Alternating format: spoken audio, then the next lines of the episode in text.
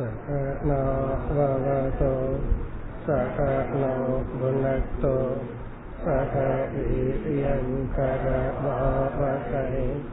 தேஜஸ்வி நாவதீதமஸ்து மா வித்விஷாவஹை. ஓம் சாந்தி சாந்தி சாந்தி. ஒன்பதாவது ஸ்லோகம். பிரத்யக்ஷேனானுமானேன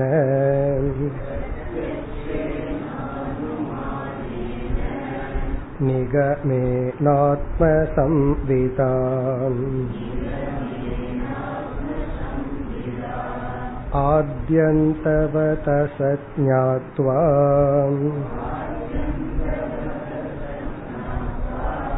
நிசங்கோ விசரேதிஹ.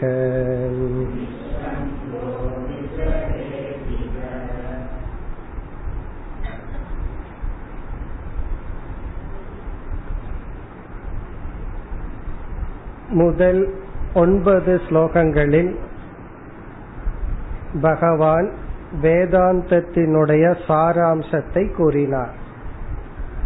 வேதாந்தத்தின் சாராம்சம் பிரம்ம சத்தியம், ஜெகன் மித்யா. இதுல இனியொரு கருத்தும் உண்டு. பிரம்ம சத்தியம் என்று சொல்லும் பொழுது அந்த சத்தியமான வஸ்துக்குள் அகம், நான் என்ற தத்துவமும் அடங்குகின்றது. அதனாலதான் இந்த வாக்கியத்தை தொடர்ந்து ஜீவோ பிரம்மைவ நா பரக என்று சொல்வார்கள்.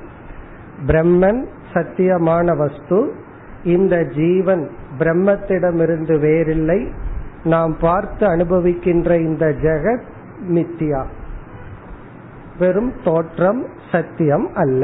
இதுதான் வேதாந்தத்தினுடைய சாராம்சம்.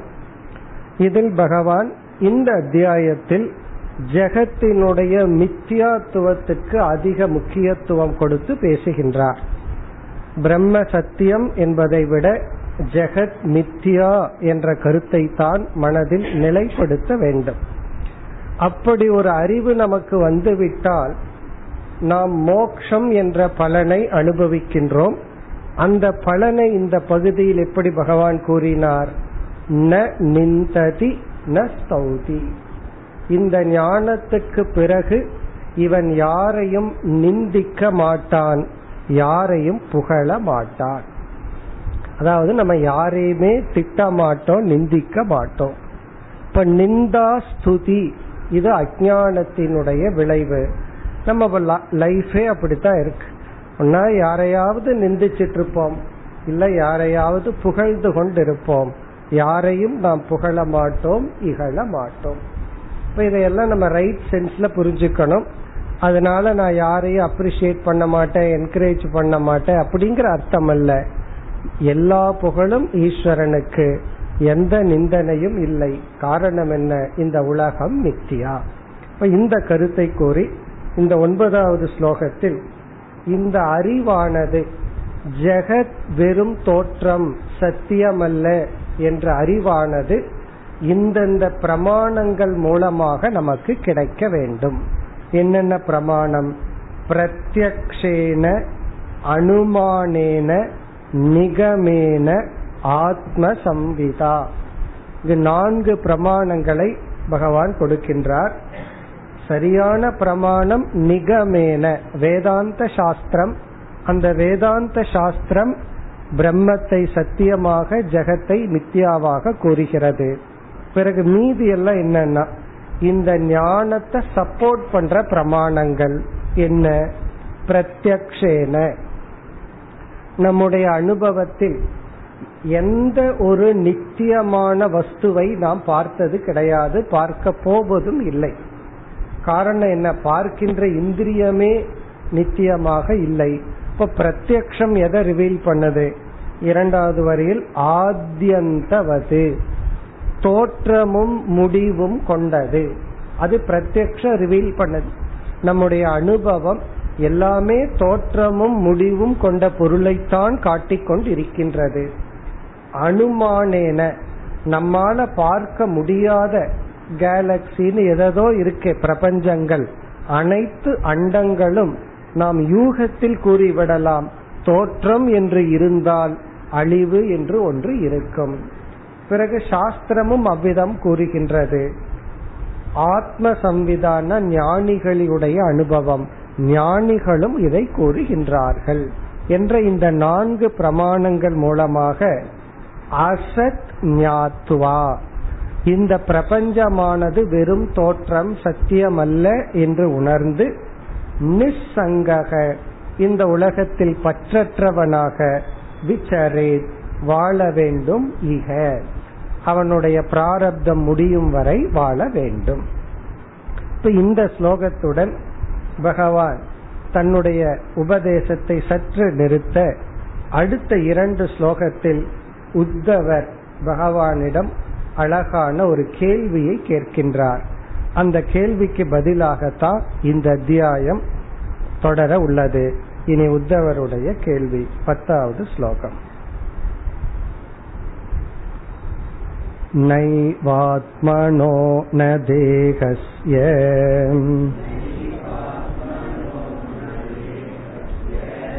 சம்ஸ்ருதிர் த்ரஷ்ட்ரு த்ருஷ்யயோஹோ அநாத்ம சத்ருஷோ ரீஷம் கஸ்ய ஸ்யாதுபலப்யதே.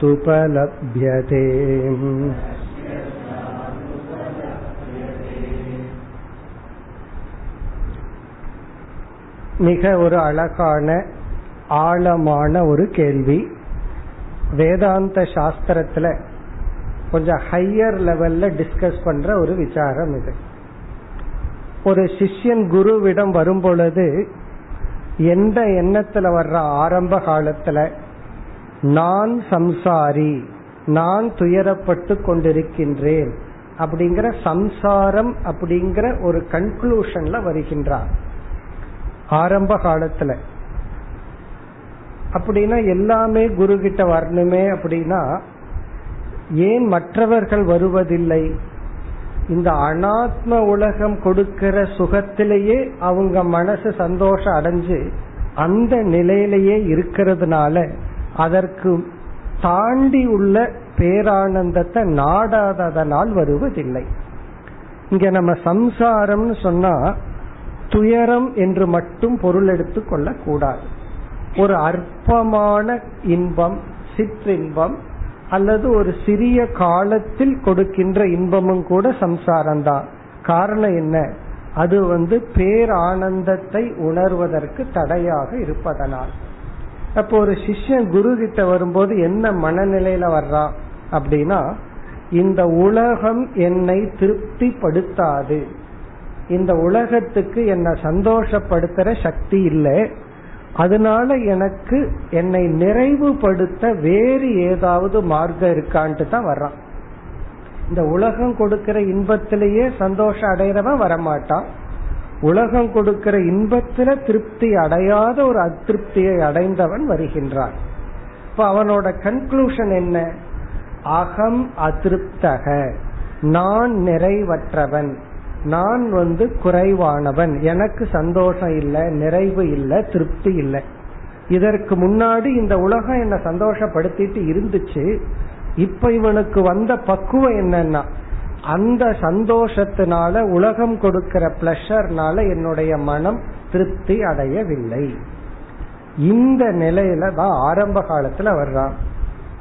அப்ப முதல்ல வந்து சிஷ்யனுடைய கேள்வி எதுவா இருக்கும்? இந்த சம்சாரத்திலிருந்து நான் எப்படி விடுதலை அடைதல், எனக்கு சம்சார நிவர்த்தி உபாயத்தை சொல்லுங்கள், அல்லது அகம் சம்சாரி அப்படிங்கிற எண்ணத்துலதான் இருப்பான்.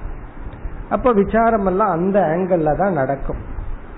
இனி ஃபைனல் ஸ்டேஜ், இது பிஹெச்டி சப்மிட் பண்ற ஸ்டேஜ்னு வச்சுக்கோங்களேன். இந்த வேதாந்தத்துல கடைசி கேள்வி, சிஷ்யன் வந்து இப்ப எந்த நிலையில, அந்த நிலையிலிருந்து கேட்கிறார் உத்தவர். ஏன்னா இது பகவானுடைய லாஸ்ட் டீச்சிங். அதுக்கப்புறம் பகவானே உலகத்தை விட்டு போக போறார், அவதாரத்தை முடிச்சிட்டு. அதனால உத்தவருடைய அழகான கேள்வி இது. இப்ப இந்த உத்தவருடைய இந்த கேள்வி என்னவென்றால், நான் சம்சாரி, நான் துக்கப்பட்டு இருக்கிறேன் அப்படிங்கறதையெல்லாம் நெகேட் பண்ணிட்டார், அதையெல்லாம் தாண்டிட்டார். இவருடைய கேள்வி எப்படிப்பட்டதுன்னா, இந்த சம்சாரம் அப்படின்னு ஒண்ணு இருக்கே, இங்க நான் சம்சாரிங்கிறது கொஸ்டின் கிடையாது, சம்சாரம்ங்கிறது ஒன்று யாரை சார்ந்தது, இந்த சம்சாரம் யாரிடத்துல இருக்கு, யாரிடத்துல இந்த சம்சாரத்தை லொகேட் பண்ணலாம், முதல்ல இருக்கா, கடைசியில இல்லைன்னு சொல்ல போறோம். அப்படி இருந்தா இந்த சம்சாரத்தை எங்க லொகேட் பண்றது, அதாவது ஒரு துயரம் சம்சாரம்ங்கிறத ஒன்றை நம்ம எங்க லொகேட் பண்றது, இதுதான் கேள்வி. இந்த கேள்வியிலேயே உத்தவர் மூணு ஆப்ஷன் கொடுத்து பாக்கிறார், இந்த இடத்துல போடலாமா, இங்க போடலாமா, இங்க போடலாமா, எங்கேயும் போட முடியலையே, அப்ப என்ன பண்றது, அதுதான் கேள்வி. இப்ப இவரே ஒரு பதில் கொடுக்கிறார். இப்போ ஒரு கால் சம்சாரம்ங்கிறது ஆத்மாவிடம் இருக்கு அப்படின்னு சொல்லலாமா, உத்தவர் அதை நெகேட் பண்றார். சம்சாரம் என்பது ஆத்மாவிடம் போடலாமா அப்படின்னா முடியாது, ஏனென்றால் ஆத்மாவினுடைய சொரூபம் என்ன அப்படின்னு அடுத்த ஸ்லோகத்துல விளக்கிறார். ஆத்மாவினுடைய சொரூபம் அசங்க சொரூபம், எதோடு சம்பந்தப்படாத தன்மை உடையது. அப்ப சம்சாரம்ங்கிற தர்மம், அதாவது துயரப்படுதல், சம்சாரியா இருத்தல்ங்கிற ஒரு தன்மை ஆத்மாவிடம் இருக்காது. அது அவரு கொடுக்கிற பதில். சரி, அப்படின்னா மீதி யார் இருக்கா, இந்த தேகம்தான். ஏன்னா நம்ம சம்சாரம் சொல்லும் போது உடம்புல இருந்துதான் ஆரம்பிக்கிறோம். ஒருத்தர் வந்து வெயிட் போட மாட்டேங்குதுன்னு ஆரம்பிக்கிறாரு, ஒருத்தர் ஓவர் வெயிட்டா இருக்குன்னு ஆரம்பிக்கிறாரு. அப்ப நம்ம எங்க ஆரம்பிக்கிறோம், பிறகு ஒவ்வொரு பார்ட்டா வந்து வேலை செய்யறது இல்லை அப்படின்னு ஆரம்பிக்கிறோம். அந்த உடம்புல மைண்டு, உடம்பெல்லாம் நல்லா இருக்கு, மனசுதான் சரியில்லைன்னு சொல்றோம், கண்ணு சரியா கேட்கல அப்படின்னு புலன்கள் மீது உடல் மீது தன காரணமா வச்சு நம்ம குறைப்பட்டு கொள்றோம். இப்ப என்னை நானே குறைப்பட்டு கொள்ளணும்னா அதுக்கு நிமித்தமா இருக்கிறது யாரு, இந்த உடல். ஆகவே இந்த சம்சாரம்ங்கிற தர்மம் சரீரத்துல இருக்கா அப்படின்னு ஒரு ஆப்ஷனை யோசிச்சு பார்க்கிறார். யார், உத்தவர். இன்னும் பகவானுடைய பதிலுக்கு வரல, அவரே யோசிச்சு பார்க்கிறார். பிறகு மீண்டும் யோசிக்கிறார், சாஸ்திரம் எல்லாம் படித்த அறிவின் துணை கொண்டு இந்த தேகம் பேசிக்கா ஜடம், இனர்ட் பிரின்சிபிள். இப்ப ஜடமான ஒண்ணுல அது எப்படி உணர்வு ரூபமான சம்சாரத்தை அனுபவிக்க முடியும், அதாவது ஒரு உணர்வு மயமானவன் தானே ஒரு உணர்வு அனுபவிக்க முடியும். இன்னைக்கு நான் புஸ்தகத்தையே எடுக்கல, புஸ்தகம் கோபமா இருக்குன்னு நம்ம சொல்றோமா, ஜடமான பொருளுக்கு கோபம் வராது, ஜடமான பொருளுக்கு வந்து எந்த உணர்வு இருக்க முடியாது. அப்ப சம்சாரம் என்கின்ற அனுபவிக்க கூடிய உணர்வு மயமான ஒன்று ஜடமான உடலை சார்ந்ததும் அல்ல, இருக்காது, இருக்கிறதுக்கு வாய்ப்பில்லை. இவரே யோசிச்சு யோசிச்சு பார்த்து நீக்கி எனக்கு வழியே தெரியல, பதில் சொல்லுங்கள் அப்படின்னு பகவான் கிட்ட கேக்குறார். அப்ப சம்சாரத்தினுடைய ஆசிரியம், சம்சாரத்தினுடைய இருப்பிடம் ஆத்மாவா அனாத்மாவா? ஃபர்ஸ்ட் ஆப்ஷன் ஆத்மா. ஆத்மாவுக்கு வாய்ப்பில்லை, ஏன்னா இவர் சாஸ்திரம் எல்லாம் படிச்சுட்டார். ஆத்மாவினுடைய சுரூபத்தை அடுத்த ஸ்லோகத்துல விளக்கிறார். இப்படிப்பட்ட ஆத்மாவுக்கு சம்சாரம் இருக்காது. அப்படி என்றால் சம்சாரம்ங்கிறது தேகத்தில் இருக்குமா அனாத்மாவுக்கு இருக்குமா, உடலை சார்ந்ததான்னா உடலும் பேசிக்கா ஜடமான ஒன்று. ஆகவே சம்சாரம் உடலை சார்ந்ததும் அல்ல. தேர்ட் ஆப்ஷன் என்ன, நமக்கு தெரிஞ்சது ரெண்டே ரெண்டு தான், ஆத்மா அனாத்மா தான். ஆத்மாவை சார்ந்ததும் அல்ல, அனாத்மாவை சார்ந்ததும் அல்ல. அப்படின்னா ரொம்ப சுலபமான தேர்ட் ஆப்ஷன் என்ன, சம்சாரம்னே ஒண்ணு கிடையாது, இல்லைன்னு சொல்றது ஈஸியான ஒரு ஆப்ஷன். யோசிச்சு பாக்கிறது, பதில் தெரியலையா, இல்ல அப்படின்னு சொல்லிடுற. அப்போ சம்சாரம்ங்கிறது இல்லைன்னு சொல்லிடலாமா, நான் எக்ஸிஸ்டன்ஸ் சொல்லிடலாமா, அது ஒரு ஆப்ஷனை யோசிச்சு பாக்கிறார். அதுக்கு இவர் பதில் சொல்றார், அப்படியே சொல்ல முடியாது, காரணம் நாம் அனுபவிப்பதனால், நம்ம அனுபவிச்சுட்டு இருக்கிறதுனால சம்சாரத்தை அபாவம்ங்கிற லிஸ்ட்ல போட முடியாது, சம்சாரத்தை ஆத்மாவிடமும் போட முடியாது, சம்சாரத்தை அனாத்மாவிடமும் போட முடியாது. அப்படின்னா சம்சாரத்தின் ஆசிரியம் என்ன, சம்சாரம் எங்க இருக்கு, இந்த துயரம்ங்கிறது யாரை சார்ந்தது, அதுதான் கேள்வி. இந்த கேள்வியிலிருந்து என்னை சார்ந்ததுன்னு நான் நினைச்சிட்டு இருந்தேன். ஆரம்பத்துல சிஷ்யன் நான் சம்சாரின்னு நினைச்சிட்டு இருந்தேன். இப்ப எவ்வளவு தூரம் எவால்வ் ஆயிட்டார் உத்தவர். நான் சம்சாரின்னு சொல்ல முடியாது, ஏன்னா நான்கிற வார்த்தையத்தான் நீங்கள் ஆத்ம விசாரத்துல ஆத்மா அனாத்மான்னு பிரிச்சுட்டீங்க. ஆத்மா அனாத்மான்னு பிரிச்சு ஆத்மா வேறு அனாத்மா வேறுன்னு சொல்லியாச்சு. இப்ப நான் சம்சாரி நான் சம்சாரின்னு சொல்லும் போது இந்த சம்சாரிய ஆத்மாவில போடுறதா அனாத்மாவில போடுறதா? ஆத்மா சம்சாரியா இருக்க முடியாது, அனாத்மா சம்சாரியா இருக்கிறதுக்கு வாய்ப்பில்லை. சம்சாரம் இல்லைன்னு சொல்ல முடியாது, நான் அனுபவிப்பத நான். இப்ப நம்ம டாக்டர் கிட்ட தலைவலின்னு போறோம், எல்லா டெஸ்டும் பண்ணிட்டு உனக்கு தலைவலிக்கலன்னு சொல்றாங்கன்னு வச்சுக்கோமே, நம்ம அதை ஒத்துக்குவோமா? டெஸ்ட் படி எல்லாம் நார்மலா தான் இருக்கு. அப்ப அங்க அனுபவம் தான் பேசுது.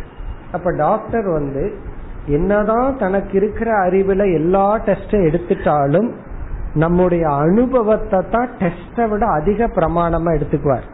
கடைசியில எனக்கு தெரியல வேற டாக்டர் கிட்ட போங்கன்னு சொல்லுவாரே தவிர உனக்கு இல்ல போங்கன்னு சொல்ல மாட்டார். காரணம் என்ன, அது அவருக்கே தெரியுது அனுபவம்ங்கிறது பெரிய பிரமாணம். இந்த அனுபவத்தை நெகேட் பண்ண முடியாது, அது பொய்யாவோ உண்மையோ. அதனாலதான் கயிற்ற பார்த்து சிஷ்யன் பாம்புன்னு சொல்லும் பொழுது குரு வந்து அந்த அனுபவத்தை நீக்குவதில்லை. அந்த அனுபவத்தை நீக்கராம என்ன சொல்றாரு, அந்த பாம்பு. அப்ப குரு வந்து அந்த பாம்புன்னு சொல்லும் போது சிஷ்யனுடைய அனுபவத்தை வேலிட எடுத்துக்கிறார், எடுத்துட்டு தான் உபதேசம் பண்றார். அப்ப சம்சாரத்தை இல்லைன்னு சொல்ல முடியாது, ஏன்னா நான் அனுபவிக்கிறேன். மன துயரத்தை, ஒரு குறையை, நிறைவின்மையை அனுபவிக்கின்றேன். இன்ஸ்பைட் ஆஃப் எவ்ரி திங், அதுதான் இங்க பாயிண்ட். எல்லாமே இருக்கு, அவைகள் எதுவுமே முழுமையாக என்னை நிறைப்பதில்லை. ஏதாவது என்னை நிறைச்சிட்டு இருக்கிற வரைக்கும் நான் வந்து இந்த உண்மையை நாட மாட்டேன். ஏன்னா இதெல்லாம் என்ன ஏற்கனவே நிறைச்சிடுச்சே. எல்லாமே இருந்தும் எனக்கு நிறைவில்லை, முழுமையான நிறைவில்லைங்கிற ஒரு அனுபவம் எனக்கு இருக்கு. ஆகவே சம்சாரம் அனுபவிக்கப்படுகிறது, அதை இல்லைன்னு சொல்ல முடியாது. இனி அடுத்த கேள்வி, அனுபவிக்க கூடிய இந்த சம்சாரம் ஆத்மாவை சார்ந்ததா அனாத்மாவை சார்ந்ததா? இதே போல இனி ஒரு கொஸ்டனும் வேதாந்தத்துல கடைசி இடங்கள்ல டிஸ்கஸ் பண்ணுவோம். இந்த அகம் பிரம்மாஸ்மின்னு சொல்றது யார், ஆத்மாவா அனாத்மாவா? இதே பேட்டர்ன்ல ஆத்மா எதுக்கு அகம் பிரம்மாஸ்மின்னு சொல்லணும்? இப்ப நம்ம கிளாஸ் முடிஞ்ச உடனே எல்லாத்துக்கிட்டையும் போய் நான் மனுஷன் மனுஷன்னு சொல்லிட்டு இருந்தோம் வச்சுக்கோமே, அப்ப நம்ம நிலை என்ன ஆகிறது? அப்போ ஒரு மனிதன் தன்னை மனுஷன் மனுஷன்னு சொல்ல வேண்டிய அவசியம் இல்லை. பிறகு மனிதன் அல்லாதவன் தன்னை மனுஷன்னு சொல்ல முடியாது. அப்ப யாரு மனுஷன் மனுஷன்னு சொல்றது?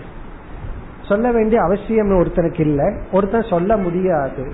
அதே போல அகம் பிரம்மாஸ்மின்னு பிரம்மன் சொல்ல வேண்டிய அவசியம் இல்லை, அப்ரம்ம அனாத்மா சொல்லாது. பிறகு ஒருத்தன் யாரோ வந்து சொல்றானே அது யார்? குரு வேற தத்துவமசின்னு உபதேசிக்கிறாரே அது ஏன்? அதே ட்ரெண்ட்ல தான் இங்க கொஸ்டின்.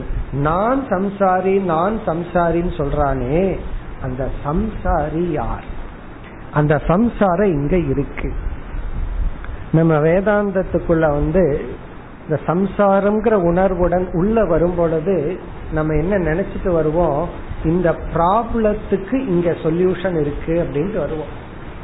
பிறகு சாஸ்திரம் என்ன பண்ணது தெரியுமோ, ப்ராப்ளம்னே ஒண்ணு இல்லை உனக்கு சொல்யூஷன் கொடுக்கறதுக்கு. அப்புறம்தான் நம்ம புரிஞ்சுக்க, ப்ராப்ளம் ஒண்ணு இருந்தா தானே சொல்யூஷன் கொடுக்கறது. ஒருவர் வந்து டாக்டர் கிட்ட போய் சொன்னார், என் வீட்டில் இருக்கிற நாய் உழைச்சிட்டே இருக்கு தூக்கமே வரல அப்படின்னு. டாக்டர் யோசிச்சு பார்த்தாரு, அந்த நாயை துரத்த முடியுமா? முடியாது, அதை கண்டிப்பா இருந்தே ஆகணும் அப்படின்னு. அப்போ ஒரு டேப்லெட்டை கொடுத்துட்டு வேணா நைட் அந்த நாய்க்கு கொடுத்துருங்க, அது பாட்டுக்கு நல்லா தூங்கிடும், நீங்களும் சந்தோஷமா தூங்கலாம் அப்படின்னு அந்த டேப்லெட்டை வாங்கிட்டார்.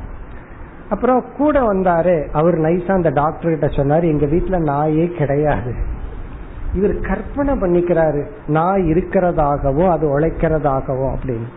அப்ப டாக்டர் சொன்னாரு ப்ராப்ளமே இல்லை, அந்த டேப்லெட் அவருக்கு கொடுத்துருங்க. அப்போ உண்மையான நாய் இருந்தா அந்த டேப்லெட் நாய்க்கு போகுது, மைண்ட்ல நாய் இருந்ததுன்னு வச்சுக்கோங்க, அப்ப அந்த டேப்லெட் யாருக்கு போகணும்? ஏன்னா நாய் இருந்தா நாய்க்கு கொடுக்கலாம், நாயே இல்லை அப்படின்னா அந்த டேப்லெட் அவருக்கு தான் போகணும். அப்படின்னா இவர் அந்த சப்தம் என்ன தொந்தரவு பண்ணது, அந்த சப்தத்துக்கு ஆசிரியமா வெளியே ஒரு நாய் இருக்குன்னு நினைச்சார். சாஸ்திரம் வந்து கடைசியில என்ன கண்டுபிடிச்சு சொல்லுதுன்னா, அந்த சப்தமும் போய் அதற்கான ஆசிரியமும் கிடையாது, எல்லாமே உன்னுடைய அஜ்ஞானத்துலதான் இருக்கு என்று சாஸ்திரம் பதில் சொல்கிறது. இந்த இரண்டு ஸ்லோகத்துல இதுதான் கேள்வி. சம்சாரம் அப்படின்னா இந்த இடத்துல வருத்தம், கஷ்டம், பெயின் அப்படி அல்ல. என்னதான் நமக்கு இருந்தாலும், எதைத்தான் இந்த உலகத்துல நம்ம அடைஞ்சாலும், ஆழ்ந்து சிந்தித்து பார்த்தால் அவைகள் நம்மை நிறைப்பதில்லை. இப்ப மனசில் இருக்கிற ஒரு நிறைவின்மைங்கிற ஒரு சம்சாரம், அதனுடைய வெளிப்பாடுதான் கோபம், பொறாமை, நிந்தா, ஸ்துதி, இதெல்லாம் மற்றவங்களை புகழ்றது, இகழ்றது, இது எல்லாமே பயப்படுறது, பொறாமப்படுறது, இது எல்லாமே அந்த நிறைவின்மையினுடைய எக்ஸ்பிரஷன். இந்த அனுபவம் எங்கு இருக்கிறது? அது ஆத்மாவை சார்ந்ததா, அனாத்மாவை சார்ந்ததா, பிறகு யாரை சார்ந்தது? நாம் அனுபவிப்பதனால இல்லைன்னு சொல்ல முடியாது. இப்ப இருக்குன்னு சொல்லிட்டீங்கன்னா யாரை சார்ந்தது? இதுதான் கேள்வி. இந்த கேள்விக்கு பகவான் பதில ஆரம்பிச்சு இந்த அத்தியாயம் முடியும் வரை இந்த பதில மைண்ட்ல வச்சுட்டு தான் பகவான் பல கோணங்கள்ல ஜெகத்தினுடைய பொய்மை, மித்தியாங்கிற தத்துவத்தை பல கோணத்துல நிலைநாட்ட போறார். இனி கேள்விக்குள் சென்றால், நைவ ஆத்மனக ந தேகஸ்ய சம்ஸ்ருதிஹி. சம்சாரம்ங்கிற வார்த்தைக்கு இனி ஒரு சமஸ்கிருத சொல் சம்ஸ்ருதிஹி. சம்ஸ்ருதிஹி இரண்டாவது வரியில கஸ்யன்னு ஒரு சொல் இருக்கு, அதை எடுத்து சம்ஸ்ருதிங்கிற சொல்லோட சேர்த்திக்கணும். கஸ்ய சம்ஸ்ருதிஹி, யாரை சார்ந்தது இந்த சம்சாரம்? சம்ஸ்ருதிகினா சம்சாரம், அதாவது பிறத்து பிறந்து ஒரு உடலை எடுத்து இறந்து, உடலை எடுத்து பிறந்து, இப்படிப்பட்ட ஜேர்னி. பிறகு இருக்கும்போது சந்தோஷமா இருக்கிறோம்னா இல்லை, அதாவது பிறந்து பிறந்து நம்ம இறந்துட்டு இருக்கிறோம். பிறகு இந்த நாடுதல் அப்படிங்கிற தன்மை நமக்குள்ள இருந்துட்டே இருக்கு. சீக்கர் அப்படிங்கிற ஒரு நேச்சர் இருக்கு, அது வந்து இருந்துட்டே இருக்கு, எதையோ தேடிக்கொண்டே இருக்க. எப்பாவது தேடாம ரெஸ்ட் எடுத்தது உண்டா அப்படின்னு சொன்னா அது உண்டுன்னு சொல்லலாம். ஒருத்தர் சொல்லுவார், இல்லையே நான் நல்லா சாப்பிட்டு ரெஸ்ட் எடுத்துட்டு இருக்கிறேன்னு. இவர் மதியம் சாப்பிட்டு ரெஸ்ட் எடுக்கும் போதே நைட் டின்னருக்கு பிளான் பண்ணிட்டு இருப்பார். ரெஸ்ட் உடம்பு தான் எடுக்குது, மைண்டுக்கு தெரியும் கொஞ்ச நேரத்துக்கு அப்புறம் மீண்டும் பசிக்கும்னு, உடனே அதுக்கு திட்டம் நம்ம மைண்ட் போட்டுட்டு இருக்கு. அப்ப ரெஸ்ட்ங்கிறது தற்காலிகமா இருக்கே தவிர, பிறகு மீண்டும் அந்த சீக்கர், அந்த தேடுதல், தேடுபவன், அதுதான் இங்க சம்சாரி. அந்த சம்ஸ்ருதிகி கஸ்ய, யாரை சார்ந்தது, அதனுடைய ஆதாரம், லோக்கஸ், அதிஷ்டானம் என்ன? இதுதான் கேள்வி. சம்சாரக கஸ்ய சம்ஸ்ருதிஹி கஸ்ய ஸ்யாத். கஸ்ய ஸ்யாத் அடுத்த சொல் ஸ்யாத். சம்சாரம் எதை சார்ந்தது, யாரை சார்ந்தது? இதுதான் கேள்வி. பிறகு உத்தவரே மூணு ஆப்ஷன் கொடுத்து பதில் இதெல்லாம் இல்ல அப்படின்னு எனக்கு தெரியும்னு சொல்றார். இனி முதல் பகுதியில் ந நைவ ஆத்மனக, இவரே பதில் சொல்றார். இந்த சம்சாரம் ஆத்மாவை சார்ந்தது அல்ல. அது ஏங்கிற பதில அடுத்த ஸ்லோகத்துல சொல்லுவார். ஏன்னா ஆத்மா இப்படிப்பட்ட தன்மை உடையது, இப்படிப்பட்ட தன்மை ஆத்மாவுக்கு இருக்கிறதுனால இந்த சம்சாரம் ஆத்மாவை சார்ந்ததல்ல, பரமாத்மாவை, பிரம்மத்தை சார்ந்ததல்ல.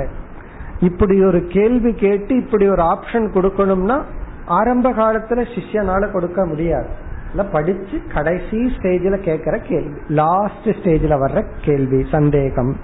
ஏன்னா ஃபர்ஸ்ட் ஸ்டேஜ்ல இவனுக்கு பிரிக்கவே தெரியாது, ஆத்மா அனாத்மான்னு பிரிக்க தெரியாது, நான்கிறது ஒண்ணுதான் தெரியும்.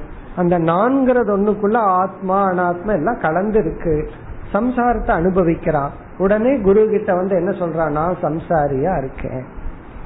அது இது யாரு சொல்லணும்னா, வாழ்க்கையில ஏதாவது தோல்வி அடைஞ்சவன் சொல்லல, வாழ்க்கையில எல்லா வெற்றியும் அடைஞ்ச அர்ஜுனன் சொல்கின்றான், உத்தவர் சொல்றார். அப்படின்னு என்ன அர்த்தம், எதுவுமே என்னை நிறைக்கவில்லை. அப்ப எல்லாமே இருந்தும் எனக்குள் ஒரு நிறைவின்மை, அந்த நிறைவின்மைங்கிற சம்சாரம் யாரை சார்ந்தது? நைவ ஆத்மனக. அடுத்தது ந தேகஸ்ய, இந்த தேகத்தை சார்ந்ததும் அல்ல. அடுத்த ஆப்ஷன் ந தேகஸ்ய, ந ஆத்மனக ந தேகஸ்ய, ஆத்மாவை சார்ந்ததும் அல்ல, உடலை சார்ந்ததும் அல்ல. சம்ஸ்ருதி. பிறகு அடுத்த சொல் வந்து இந்த ஆத்மா அனாத்மாவை உத்தவரை விளக்குகின்றார். எது ஆத்மா எது அனாத்மா? திரஷ்டு திருஷ்யயோகோ, திருஷ்யம் அனாத்மா, திரஷ்டு ஆத்மா. இந்த அறிபவன் அறியப்படும் பொருள், இந்த இவைகளான ஆத்ம அனாத்மா. அப்ப இங்க உத்தவர் வந்து ஆத்ம அனாத்ம ஞானத்தோடு இந்த கேள்வியை கேட்கிறார். திருஷ்யம் அப்படின்னா அனுபவிக்கப்படுவது, அது தேகம். ஆரம்ப காலத்துல இந்த தேகத்தை நம்ம திருஷ்யமா பார்க்கல, அனுபவிக்கப்படும் பொருளா பார்க்கல, அனுபவிப்பவனா பார்த்துட்டு இருக்கோம். இங்க விசாரத்துல இந்த உடல் அனுபவிக்கப்படுகிறது, ஆப்ஜெக்ட்.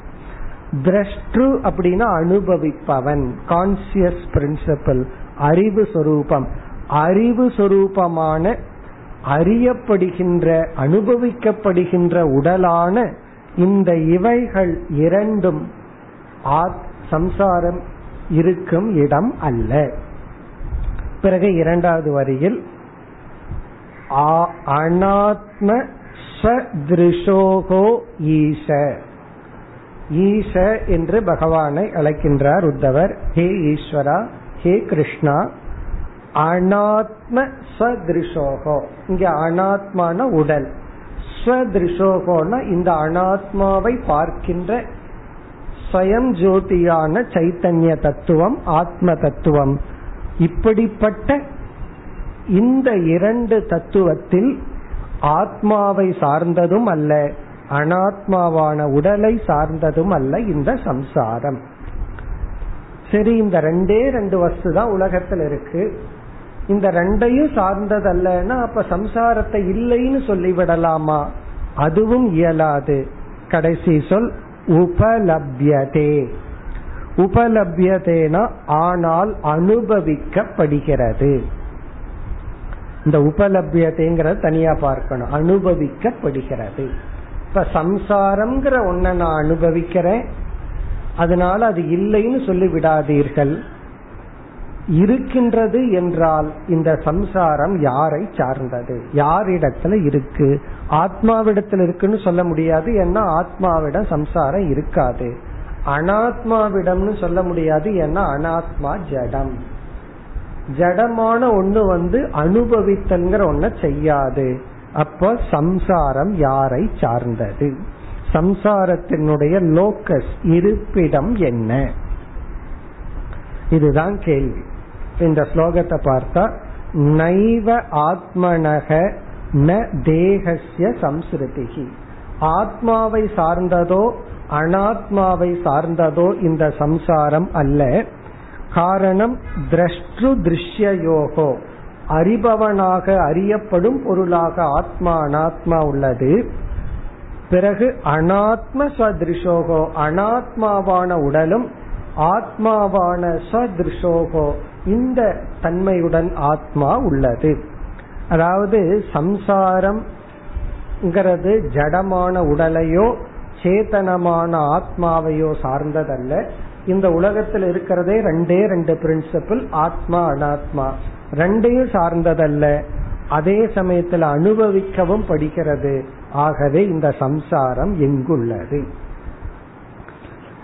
இதுதான் நம்ம வந்து கடைசி ஆங்கிள் டிஸ்கஸ் பண்றது. கடைசியா சம்சாரம் எங்குள்ளதுன்னு விசாரம் பண்ணி நம்ம என்ன முடிவுக்கு வரப்போறோம் அப்படின்னா, சம்சாரம் இந்த சத்திய வஸ்துவை சார்ந்ததுன்னு எஸ்டாப்ளிஷ் பண்ணிட்டா சம்சாரமும் நிலைநாட்டப்பட்டதாகிவிடும். அதனால நம்முடைய பதில் என்னன்னா, சம்சாரம் எந்த இடத்துல இருக்குன்னு விளக்கவே முடியாது. அப்படி ஒரு இடத்தை காமிச்சு நம்ம சொல்ல போறோம், அதுவே பொய் அப்படின்னு சொல்ல போறோம். இந்த நாயினுடைய சப்தம், இந்த சப்தத்தை நீங்க சம்சாரம்னு நினைச்சுக்கணும். இல்லாத நாய், இருக்கிற நாய் இல்ல, இல்லாத நாய வந்து அந்த நாய் போடுற சப்தமா நினைச்சுக்கணும். அந்த அனுபவிக்கிற, நான் அனுபவிக்கிறேன்னு சொல்றமே, அதுதான் சம்சாரம்.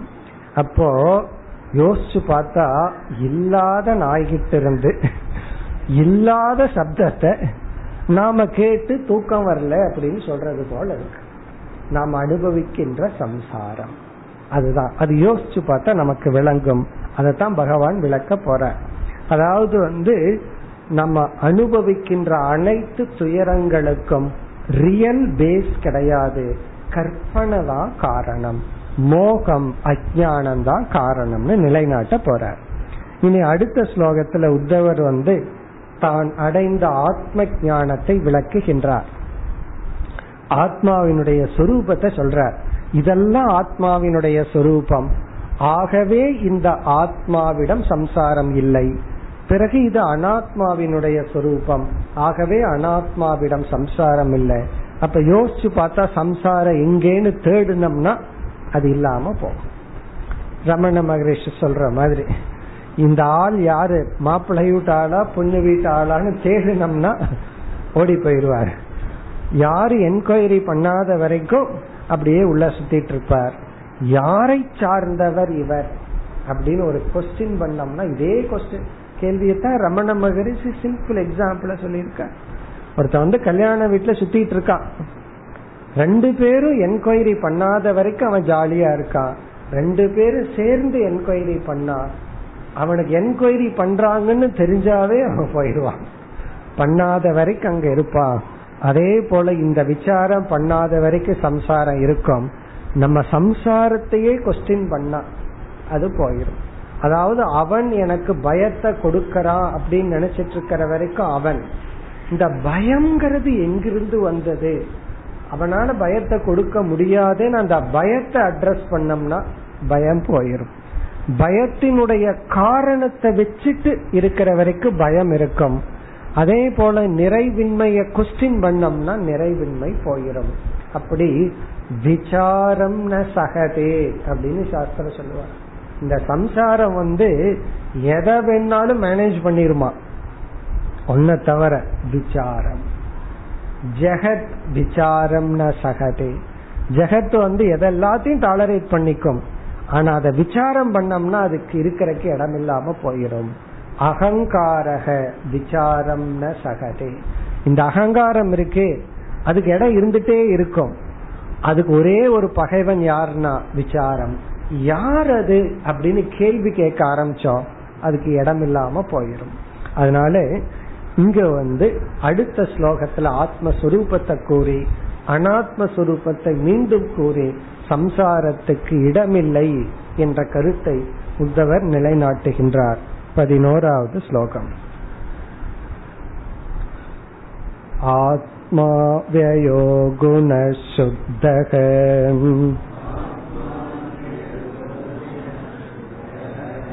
ஸ்வயம் ஜோதிரணாவ்ருதகம்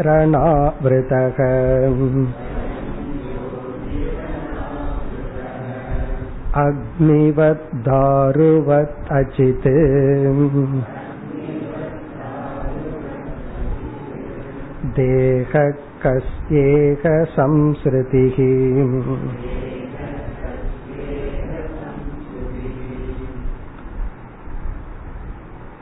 முதல் வரியில் உத்தவர் ஆத்மஸ்வரூபத்தை விளக்குகின்றார்.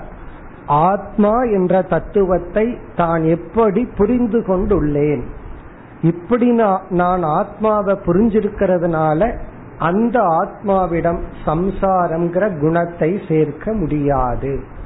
என்ன ஆத்மாவ குணம்?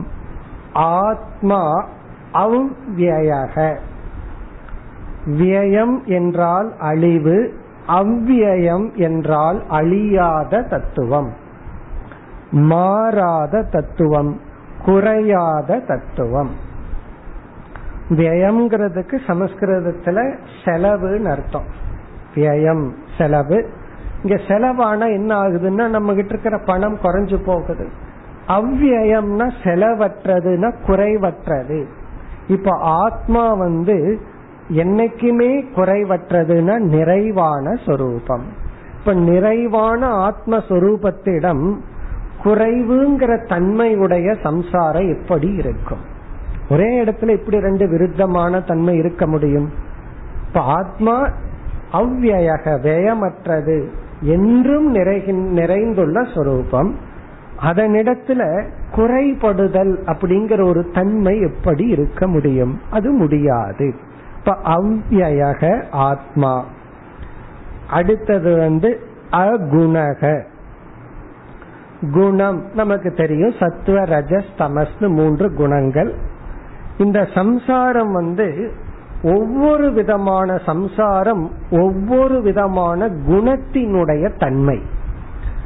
நம்ம கீதையில பதினாலாவது அத்தியாயம் படிச்சிருந்தா ஞாபகம் இருக்கும். ஒவ்வொரு குணம் ஒவ்வொரு விதத்துல நம்ம சம்சாரப்படுத்து. சத்துவ குணம் ஒரு விதத்துல நம்ம பந்தப்படுத்தும், ரஜோ குணம் ஒரு விதத்துல நம்ம சம்சாரி ஆக்கும், தமோ குணத்தை ஒரு விதத்துல நம்ம சம்சாரி ஆக்கும். அப்ப மூன்று குணங்கள் ஒவ்வொரு விதத்தில் நம்மை சம்சாரி ஆக்குகின்றது. ஆத்மா அகுணக, எந்த குணமும் ஆத்மாவிடம் இல்லை. அப்படின்னா சாத்விக ராஜச தாமச ரூபமான சம்சார ஆத்மாவுக்கு வராதுன்னா பிறகு எப்படி ஆத்மாவிட சம்சாரம் வரும்? இப்ப அகுணக. அகுணக அப்படின்னு சொன்னா மூன்று குண ரூபமான பாதிப்பு ஆத்மாவிடம் இல்லை. அடுத்த சொல் சுத்தக. சுத்தக தூய்மையானது. இந்த சுத்தகங்கிறத இந்த இடத்துல நம்ம எப்படி பார்க்கணும்னா, ஒருவர் வந்து ஏதோ ஒரு பாபம் பண்ணிட்டார், யாரையோ ஹர்ட் பண்ணிட்டாரு, ஏதோ தப்பு பண்ணிட்டார். உடனே அவர் மனதுக்குள்ள எப்படி ஃபீல் பண்றார்? நான் ஒரு பாவி, நான் இந்த பாவம் பண்ணிட்டேன், ஆகவே நான் அசுத்தன், நான் யோகியதை அற்றவன், இத செய்யறதுக்கு யோகியதை இல்லை, இங்க இருக்கிறதுக்கு எனக்கு தகுதி இல்லை, காரணம் என்ன, நான் ஒரு பாவின்னு சொல்றோம். அப்போ ஒரு கர்மந்தான் நமக்கு அதிர்ஷ்ட பலனான பாபம் அப்படிங்கிற அசுத்திய கொடுக்குது. ஒரு கர்மம், ஒரு வினை நமக்கு வந்து பாபம்ங்கிற அசுத்தத்தை கொடுக்குது. ஸ்தூலமா பார்த்தோம் அப்படின்னா, ஏன்னா இங்க ஆத்மாவை பத்தி பேசுறாரு, அனாத்மாவை பத்தி பேசல. இந்த உடலுக்கு அசுத்தம் எப்படி வருதுன்னா, வெளியே உடலுக்கு அப்பாற்பட்ட பொருளோட டிரான்சாக்ட் பண்ணும்போது உடலுக்கு அசுத்தி வருது. நான் எனக்கு அசுத்தி அப்படின்னு சொன்னா பாபம். இந்த பாபம் புண்ணியம் எல்லாம் செய்யறது வந்து யார்? அனாத்மா, ஜடமான உடலே தவிர ஆத்மா செயலற்றது. காரணம் என்ன? அவ்வியக, அது நிறைந்தது, செயலற்ற சொரூபம். அதனால் அதுக்கு பாபம் முதலிய அசுத்தி கிடையாது. இப்ப ஆத்மா பாபம் முதலிய விதத்தில் அசுத்தப்படுவதில்லை. ஆகவே சுத்தக ஸ்வயம் ஜோதிஹி.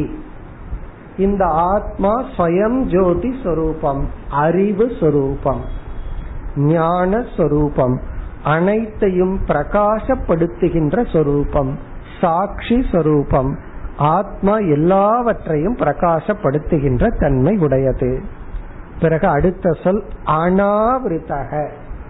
அனாவிருத்தகன இந்த ஆத்மாவை எதுவும் கவர் பண்றதில்லை, ஆத்மாவை மறைப்பதில்லை, ஆத்மா வந்து எதுவுமே மறைக்காது. இத கேட்ட உடனே நமக்கு உண்மையிலேயே என்ன சந்தேகம் வரணும்? இல்லையே, அஜ்ஞானம் வந்து ஆத்மாவை மறைக்குதே, அஞ்ஞானம், அறியாமை என்ற இருள் அல்லது அறியாமை என்ற மேகம் ஆத்மாவை மறைக்குதே அப்படின்னு சொன்னா உடனே அடுத்த உதாரணம் என்ன? அடுத்தது உங்க மனசுல வந்துடும். மேகம் சூரியனை மறைப்பதில்லை, கண்ணத்தான் மறைக்குது. ஏன்னா சூரியனை மேகம் எப்படி மறைக்க முடியும்? அந்த மேகத்தையே சூரியன் தானே பிரகாசப்படுத்துது. பிறகு வந்து நம்ம கேட்கிறோம், உனக்கு வந்து ஜெர்மன் லாங்குவேஜ் ஞானம் இருக்கான்னு கேட்கிறோம். உடனே இவர் உடனே அலர்ட் பண்ணி பாக்கிறார், தன்னுடைய புத்திக்குள்ள போறார், சித்தத்துக்குள்ள போறார், எப்பாவது படிச்சிருக்கிறோமா அதை அப்படின்னு பாக்கிறார். பார்த்துட்டு இல்லை, உடனே என்ன சொல்றார், எனக்கு தெரியாது. இந்த அறியாமையை யார் ரிவீல் பண்றார்? இப்ப நம்ம சித்தத்துக்குள்ள போய் இப்ப யாராவது ஒரு கேள்வி கேட்கறாங்கன்னு வச்சுக்கோமே, உடனே நம்ம நேரம் எங்க போவோம்? சித்தத்துக்குள்ள போவோம். அங்க ஏதாவது ஸ்டாக் இருக்கா, கேள்விக்கான பதில் இருக்கா, பதில் தெரிஞ்ச ஒரு கோடி ரூபாய் கிடைச்சிடமே அப்படின்னு சொல்றாங்க. பதினஞ்சு கேள்விக்கு பதில் சொன்னா ஒரு கோடி ரூபாய் கிடைச்சிடும். உடனே சித்தத்துக்குள்ள போய் பார்க்கிறாரு. போய் பார்த்தா பதில் தெரியலாம், தெரியாமையும் இருக்கலாம். அப்ப இந்த அஜானத்தை யாரு ரிவீல் பண்றா? இந்த அறியாமையை யார் காட்டுகிறார்கள்? ஆத்மஸ்வரூபம். அதுதான் அனாவிருத்தக. இந்த ஆத்மா எதனாலும் மூடப்படுவதில்லை. என்னுடைய அறிவு, அறியாமை, இதையெல்லாம் இந்த ஆத்மா பிரகாசப்படுத்துகிறது. அப்ப ஆத்மாவை எதற்கு ஒப்பிட வேண்டும்? இரண்டாவது வரியில் அக்னிவது, அக்னியை போல. அக்னியை போல ஸ்வயம் பிரகாச சொரூபம். அக்னிய பார்க்கிறதுக்கு நமக்கு வெளிச்சம் வேண்டாம், அக்னியின் மூலமா மற்றத பார்க்கலாம். ஒரு தீபம் எரிஞ்சிட்டு இருந்தா தீபத்தின் மூலமா பொருள்களை பார்க்கிறோம், அந்த தீபத்தையே தீபத்தின் மூலமா பார்க்கிறோம். அக்னிவது. சரி, இனி தேகம் எப்படிப்பட்டது? அடுத்தது தாருவத் அசித். தாரு அப்படின்னு சொன்ன மரக்கட்டை, மரக்கட்டையை போல அச்சித் சொரூபம், ஜட சொரூபம் தேக. இப்போ ஆத்மாவிலிருந்து அனாத்மாவுக்கு வந்துட்டார். இந்த உடல், இந்த தேகம் மரக்கட்டையை போல ஜட சொரூபம், அச்சித் தேக. ஆகவே மீண்டும் கொஸ்டினை ஞாபகப்படுத்துறார் உத்தவர். கஸ்ய இக சம்ஸ்ருதிஹி. இகங்கிற வார்த்தையில நாம் இப்பொழுது அனுபவித்துக் கொண்டிருக்கின்ற இந்த சம்சாரம் கஸ்ய யாரிடத்தில் உள்ளது, யாரை சார்ந்தது? இதுதான் கொஸ்டின். இப்ப என்ன கொஸ்டின் பண்ணிருக்கார்? நான் சம்சாரி, நான் சம்சாரின்னு நான் வந்தேன், இப்பொழுது குருவுடைய உபதேசத்தை கேட்டதுக்கு அப்புறம் வர்ற சந்தேகம், நான் சம்சாரின்னு நான் உங்களிடத்துல வந்தேன், நானே ரெண்டா பிரிச்சிங்க ஆத்மா அனாத்மான்னு சொல்லி, இந்த ஆத்மாவை சார்ந்தது அல்ல இந்த சம்சாரம், இந்த அனாத்மாவான உடம்ப சார்ந்ததும் அல்ல இந்த சம்சாரம். அதே சமயத்துல சம்சாரம்னு ஒண்ணு இல்லைன்னு சொல்ல முடியாது, என்ன அனுபவிக்கிறோம். அப்படி என்றால் சம்சாரத்தினுடைய லோக்கஸ், ஆதாரம், இருப்பிடம் என்ன, எங்கதான் இந்த சம்சாரம் இருக்கு, சம்சாரத்தின் ஜாதகம் என்ன? அதான் இந்த சம்சாரத்துக்கு என்ன ஜாதகம், அது எங்கதான் இருக்கு, அதுதான் கொஸ்டின், கேள்வி. இனி பகவான் பதில் சொல்ல ஆரம்பிக்கின்றார். அடுத்த ஸ்லோகம்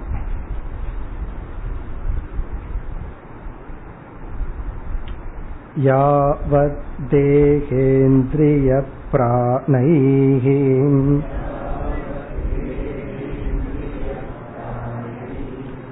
ஆத்மனசன்னிகர்ஷனம்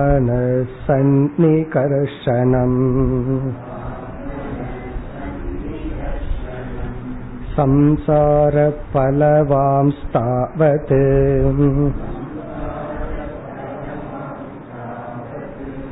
அபார்த்தோப்யவிவேகினக.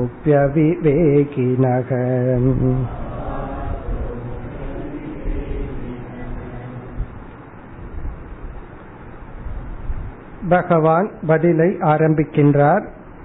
இந்த ஒரே ஸ்லோகத்தில் சுருக்கமாக தெளிவாக பதிலை கூறுகின்றார். தெளிவாக சுருக்கமாகனாலும் நம்ம அதுல விளக்கம் பார்த்தா இதற்குள் இருக்கிற தெளிவு நமக்கு புரிந்துவிடும். இப்ப பகவானுடைய பதில் என்ன, நாம் இதை எப்படி புரிந்து கொள்ள வேண்டும் என்று நாம் சற்று விளக்கமாக பார்க்க வேண்டும். அதற்கு முன்னாடி சுருக்கமா பார்க்கணும்னா, இந்த ஸ்லோகத்தினுடைய கடைசி சொல் அவிவேகி நக. அவிவேகினக என்றால் ஆத்ம ஞானத்தை அடையாதவர்களுக்கு, அஞ்ஞானிகளுக்கு, சம்சாரக பலவான், சம்சாரம் தெரிந்து கொண்டு இருக்கிறது, அனுபவித்துக் கொண்டு இருக்கிறார்கள், சம்சாரத்தை அனுபவிக்கிறார்கள். அவிவேகினக அஞ்ஞானிகளுக்கு சம்சாரம் இருக்கின்றது. அவிவேகினக சம்சாரக பலவான், பலவான் அப்படின்னா அது இருக்கு, அதுக்கு பலன் இருக்கு. இந்த ஜோதிடம் சொன்ன பலன் இருக்குன்னு சொல்றமல்ல, அதே போல அது பலன் இருக்கு. யாருக்கு பலன் இருக்குன்னா அஞ்ஞானிகளுக்கு இந்த சம்சாரம்னு ஒண்ணு இருக்கத்தான் இருக்கு. இனி என்ன பதில் அப்படின்னு நம்ம பார்ப்போம். இப்ப சுருக்கமா ரொம்ப குழப்பம் இல்லாம பார்ப்போம். இப்ப இவ்வளவு நேரம் தெளிவா தான் இருந்த, திடீர்னு குழப்பி விட்டாச்சு. எல்லாம் எனக்கு வேதாந்தம் எல்லாம் தெரியும், நான் தான் தத்துவமசி அகம்பிரமாஸ்மி பிருகதாரண்யக்கு உபநிஷத்திலேயே புரிஞ்சுட்டேன். ஒருத்தர் அப்படித்தான் சொன்னார், அந்த உபநிஷத்திலேயே புரிஞ்சுது, இங்க எதுக்கு சந்தேகம் வந்தது அப்படின்னு கேட்டார். அப்படி எனக்கு ஏற்கனவே புரிஞ்சாச்சு, திடீர்னு எதுக்கு தேவையில்லாத ஒரு குழப்பம் அப்படின்னு நமக்கு தெரியலாம். அதனால ஒரு பதில நம்ம நேரடியா குழப்பம் இல்லாம பார்த்திடலாம். இப்ப சம்சாரத்தை இல்லைன்னு சொல்ல முடியாது, என்ன அனுபவிக்கிறோம். இருக்குன்னு சொன்னா அது ஆத்மாவிடமா அனாத்மாவிடமா? ஆத்மாவிடம் சொல்ல முடியாது, அது பூர்ணஸ்வரூபம். அனாத்மாவிடம் சொல்ல முடியாது, காரணம் ஜடஸ்வரூபம். ஏன்னா ஜடமான இந்த தேகத்துக்கு எது சம்சாரம்? பதில் என்னவென்றால், ஆத்மா அனாத்மா இந்த இரண்டுக்கும் இடைப்பட்ட ஒரு தத்துவம் இருக்கு. நம்ம பிராக்டிக்கலா ஒரு வார்த்தை சொல்லுவோம் தெரியுமோ, ரெண்டுங்கட்டான்னு சொல்லுவோம்ல, அதேதான். இதுவும் இல்ல அதுவும் இல்ல, அப்படி இந்த ரெண்டுங்கட்டான்னு ஒருத்தன் இருக்கான், அந்த இடத்துலதான் சம்சாரம். அதுதான் பதில். இந்த ரெண்டுங்கட்டானுக்கு தான் சம்சாரம் இருக்கு. இப்ப ஆத்மா அனாத்மா இந்த இரண்டுக்கும் இடையில இருக்கிற இரண்டுங்கட்டான் தத்துவம் என்ன?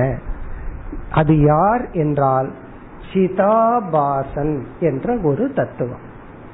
சொன்னா உங்களுக்கு பதில் தெரிஞ்சாச்சு. சிதாபாசன்கிற ஒரு தத்துவம், இந்த சிதாபாசன் இடத்துலதான் சம்சாரம் இருக்கின்றது. இப்ப சம்சாரத்தை எங்க லொகேட் பண்றோம்? சிதாபாசனிடம் லொகேட் பண்றோம். இந்த சிதாபாசன்கிறது யார் என்றால், நம்ம உதாரணம் பல உதாரணங்கள் இருக்கு. இப்ப என்னுடைய முகம் இருக்கு, கண்ணாடின்னு ஒண்ணு இருக்கு, அந்த கண்ணாடிக்குள்ள என்னுடைய முகம் தெரிகிறது. இப்ப இங்க மூணு தத்துவம் இருக்கு. ஒன்னு கண்ணாடி, இரண்டாவது என்னுடைய முகம், மூன்றாவது பொய்யான என்னுடைய முகம். அதே போல சூரியன், பானை, பானைக்குள்ள தண்ணீர், தண்ணீருக்குள்ள சூரியனுடைய பிரதிபிம்பம். முப்பது பானை இருக்கு, அதுல முப்பது பானையிலும் தண்ணீர் இருக்கு. இப்ப சூரியன்கிறது ஒரு தத்துவம், இந்த பானை தண்ணீர் ரெண்டு சேர்ந்து ஒரு தத்துவம், அதற்குள்ள ஒரு சூரியன் தெரியுது, அது ஒரு தத்துவம். அந்த பானைக்குள்ள இருக்கிற நீர்ல பிரதிபிம்பிக்கின்ற சூரியனைத்தான் நம்ம வந்து சிதாபாசங்கிற சொல்லல சொல்றோம். இப்ப நம்ம கற்பனை பண்ணுவோம், அந்த சூரியன் வந்து நான் யாருங்கிற விசாரத்தை செய்கிறது. எந்த சூரியன்? பானைக்குள்ள இருக்கிற தண்ணீருக்குள்ள பிரதிபிம்பிக்கின்ற சூரியன் விசாரம் பண்ணது. அது மேல பார்க்காம முதல்ல தன்னை கீழே பார்த்துக்குது, சுற்றியும் பார்த்த உடனே ஒரு பானைய பார்க்குது, பிறகு தண்ணீரை பார்க்குது. தண்ணீர் ஆடும் போது தானும் ஆடுறது தெரியுது. தண்ணீர் அசுத்தமா இருந்தா தானும் அதுல சரியா பிரைட்டா இல்லாத மாதிரி தெரியுது. அப்ப உடனே அந்த பிரதிபிம்பம் என்ன நினைக்குதுன்னா, நான் தோன்றி இருக்கிறது எல்லாமே இந்த பானை தண்ணீர் தான் அப்படின்னு நினைக்குது. அது ஒரு ஆப்ஷன். செகண்ட் ஆப்ஷன் என்னன்னா, இது வந்து என்னை எக்ஸ்பிரஸ் பண்ற ஒரு இடம் தான், நான் சூரிய சொரூபம்னு நினைக்கலாம். அப்படி அந்த சிதாபாசன் சொல்ற தத்துவத்துக்கு ஆப்ஷன் இருக்கு. தன்னை உடல்னு நினைக்கலாம், தன்னை ஆத்மான்னு புரிந்து கொள்ளலாம். இப்ப ஆத்மா சைத்தன்ய சொரூபம். அந்த சைத்தன்ய சொரூபமான ஆத்மா என்ன செய்கிறது? தன்னுடைய சைத்தன்யத்தை அந்த கரணம் மனம் அல்லது சூக்ஷ்ம சரீரத்துல பிரதிபிம்பிக்க வைக்கின்றது. நம்ம மனதில் ஆத்மாவை போல ஒரு சைத்தன்யம் தோன்றுகிறது. அந்த சைத்தன்யத்தை தான் நம்ம வந்து சிதாபாசன்னு சொல்றோம், அதத்தான் அகங்காரம், அதத்தான் ஜீவன் சொல்றோம். அந்த ஜீவனாகிய நான் ரெண்டு சாய்ஸ்ல இருக்கேன்.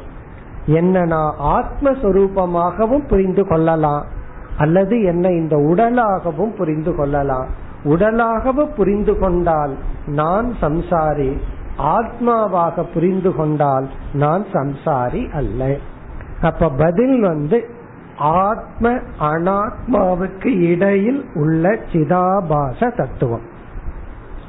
இந்த சிதாபாச தத்துவம் வந்து சேதனமாக இருக்கு, கான்சியஸ் பிரின்சிபிளா இருக்கு. அதே சமயத்துல தூய்மையான கான்சியஸ் பிரின்சிபிள் அல்ல. காரணம், அது ஒரு ரிஃப்ளக்ஷன், அது பிரம்மத்தினுடைய ஒரு பிரதிபிம்பம். அப்படி வந்து ஜீவனாகிய நான் உணர்வு ரூபமா இருக்கிற நான், இந்த உணர்வுக்கு ஆதாரமான ஆத்மாவை நான் கிளைம் பண்றேனா அல்லது அது எக்ஸ்பிரஸ் பண்ற இந்த உடலை நான் கிளைம் பண்றேனா?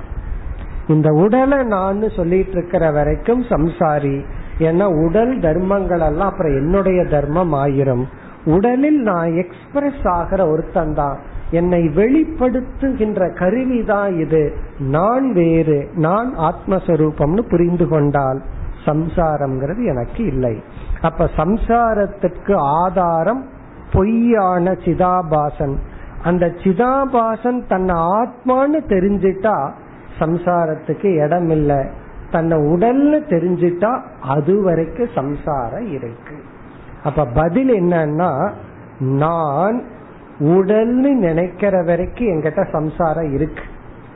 நான் இந்த அனாத்மா அல்லன்னு புரிஞ்சுக்கும் போது சம்சாரம் காணாம போயிடுது, சம்சாரியே காணாம போயிடுறான், சம்சாரியே இல்லாம போயிடுறான். இதுதான் பதில்.